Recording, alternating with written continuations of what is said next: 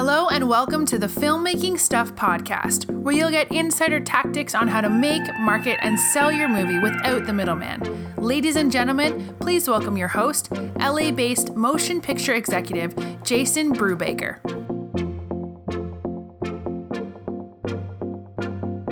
Hey, filmmakers, today I want to talk to you about an epidemic that I've seen in independent film for, gosh, about as long as I've been in this industry.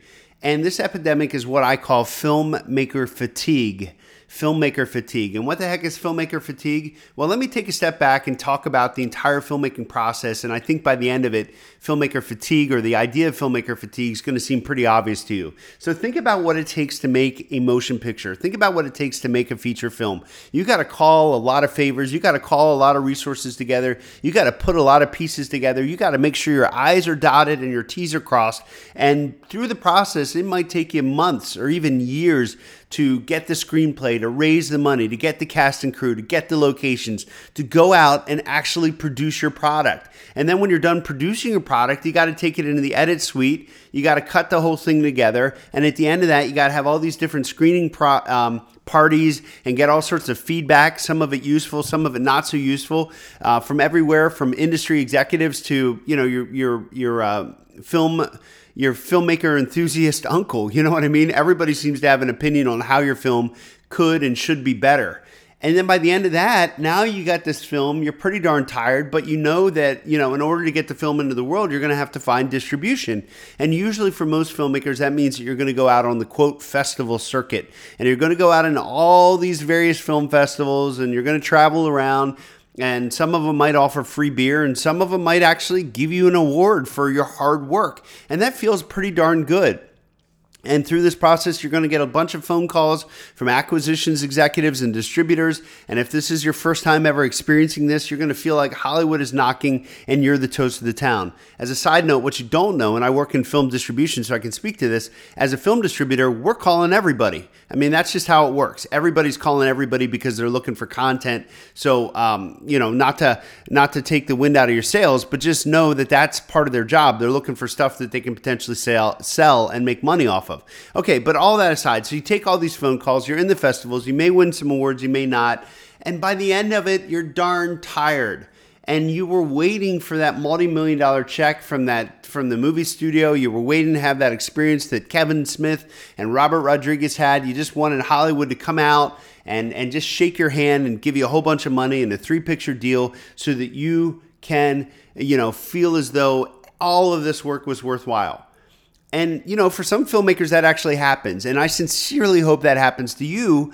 But if it doesn't happen to you, then you got to have a plan B. And I got to tell you, I got to tell you from working in film distribution, from working with literally hundreds of filmmakers, not everybody starts out with a plan B. Because why would you? The plan B is not necessarily driving you. The plan B is not necessarily sexy.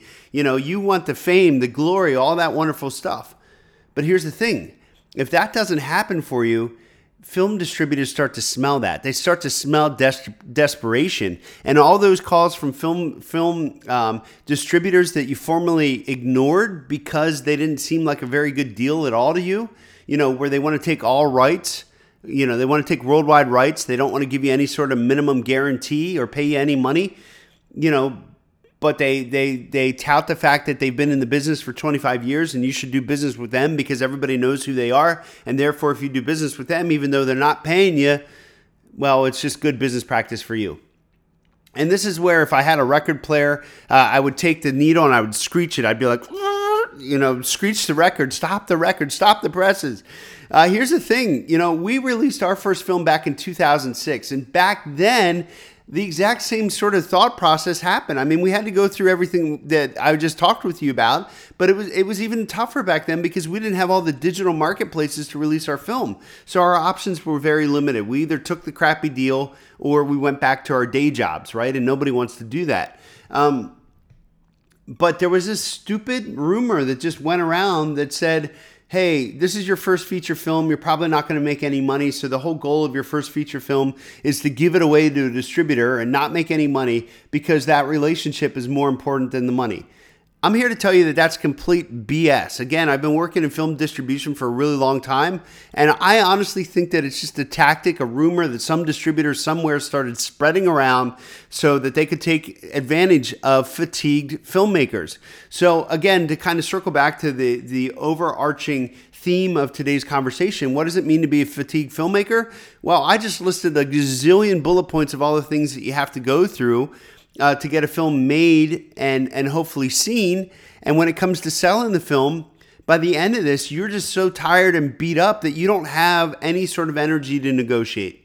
You didn't think about that plan B. So you happily, and I don't mean you, but what I see is a lot of filmmakers happily sign away crappy deals, uh, you know, in exchange for mere validation. They don't get any cash, but at least they can say that so and so picked up their film. Oh, and look, there it is on iTunes okay, I get it. Okay, you're tired. You don't want to go out and, and hustle anymore. You don't. You want to move on to your next project. You're probably arguing with your cast and your crew.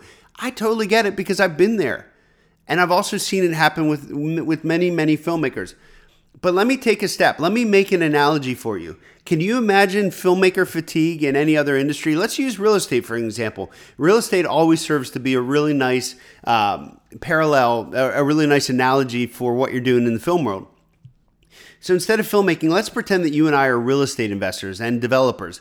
And let's pretend that you and I go out and we decide that we're going to build a really nice, you know, 40 unit apartment building with the whole goal to either rent it out or sell it. Okay. And then we go through the process, very similar to filmmaking. We got to go out, we find investors, we raise the money, we get all sorts of um, different permissions from the local townships and towns and, and cities and follow all these different ordinances to make sure that we're in compliance. Uh, we got to find the construction company and then we got to produce this product. And this product is a 40 unit apartment building. So we get it done and then something happens to the economy and everything's sort of gone a little bit haywire and all the deals that we thought we were going to get keep falling apart. And then somebody comes along. Somebody comes riding in on the on the white horse and they say you know what? I'm not going to be able to pay you any money but i'll tell you this if you work with me uh, it, it's going to be great for you because because uh, it's me and everybody knows me and I'll be able to put my name on your film. I'm sorry, I'm still trying to use the real estate analogy. I'll be able to put my name on your building. And and then you say, "Well, great. Well, what's in it for us?" Well, not a whole lot because this is the first apartment building that you've ever built. So therefore, we're not going to pay you any money for your apartment building. But again, we might talk to you again sometime in the future if you ever decide to make another apartment building. Okay, again, the record is screeching. You know, the needle's going across the record because this makes no sense. This is ludicrous, right? If you were doing this in real estate, you would never give away your building for free. That's dumb. But yet, in motion pictures, you go through the exact same process to produce your product, and you're all too eager to give it up for free because you're tired, right? You're tired of the hustle you didn't plan well enough. You didn't figure out how many units you were going to sell, and you never came up with a plan for moving that many units. And and look, that's on you. But I'm not, I'm I'm here to tell you that it's not over. There's lots of aggregators out there. There are flat fee per service aggregators. You can get into all the popular marketplaces on your own without going through some sort of crappy distribution deal. Sure, does that mean you got to go out there and hustle? Yeah.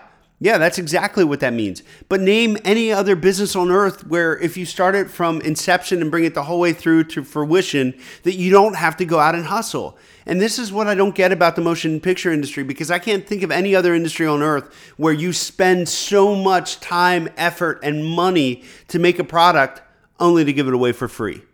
So, anyway, I, I, know this is a little bit more blunt, maybe, than some of the other stuff that I've shared with you, but I want you, you know, if you already have a film uh, that's produced and you're ready to sell it, I want you to take a minute, take a long vacation, get some energy back, and get ready for the hustle, you know? And if you're still working on your next project, either you're in development, you're writing your screenplay, you're raising the money, etc., I want you to really take some time to do your homework. I want you to have that plan B. How many units do you need to sell in order to break even? How, how are you going to go about selling those units? Do that homework because that's going to help you negotiate better if you do want to if you do want to take a traditional distribution deal and then you'll have the the the ability to say in a negotiation that's great Mr. distributor but see here's the thing I don't necessarily need you because I know how many units I need to sell and I know exactly how I'm going to go about doing that so let me ask you this Mr. distributor what can you do over and above the stuff that I can do on my own and then watch them stammer. Watch them come up with some sort of value that they're going to add to your project that only they can do. Then you're talking, then you're negotiating, then you're in business, then you have power. But if you don't do your homework, if you just suffer um, through the through the whole process of, of making a film, and, and I use the word suffer, it's probably you know uh, me being overly dramatic, but you go through the process of making the film, and if you don't have a plan other than, gee, I sure hope a distributor comes out of the woodwork and offers me a really good deal, ladies and gentlemen, you're setting yourself up for failure right from the start.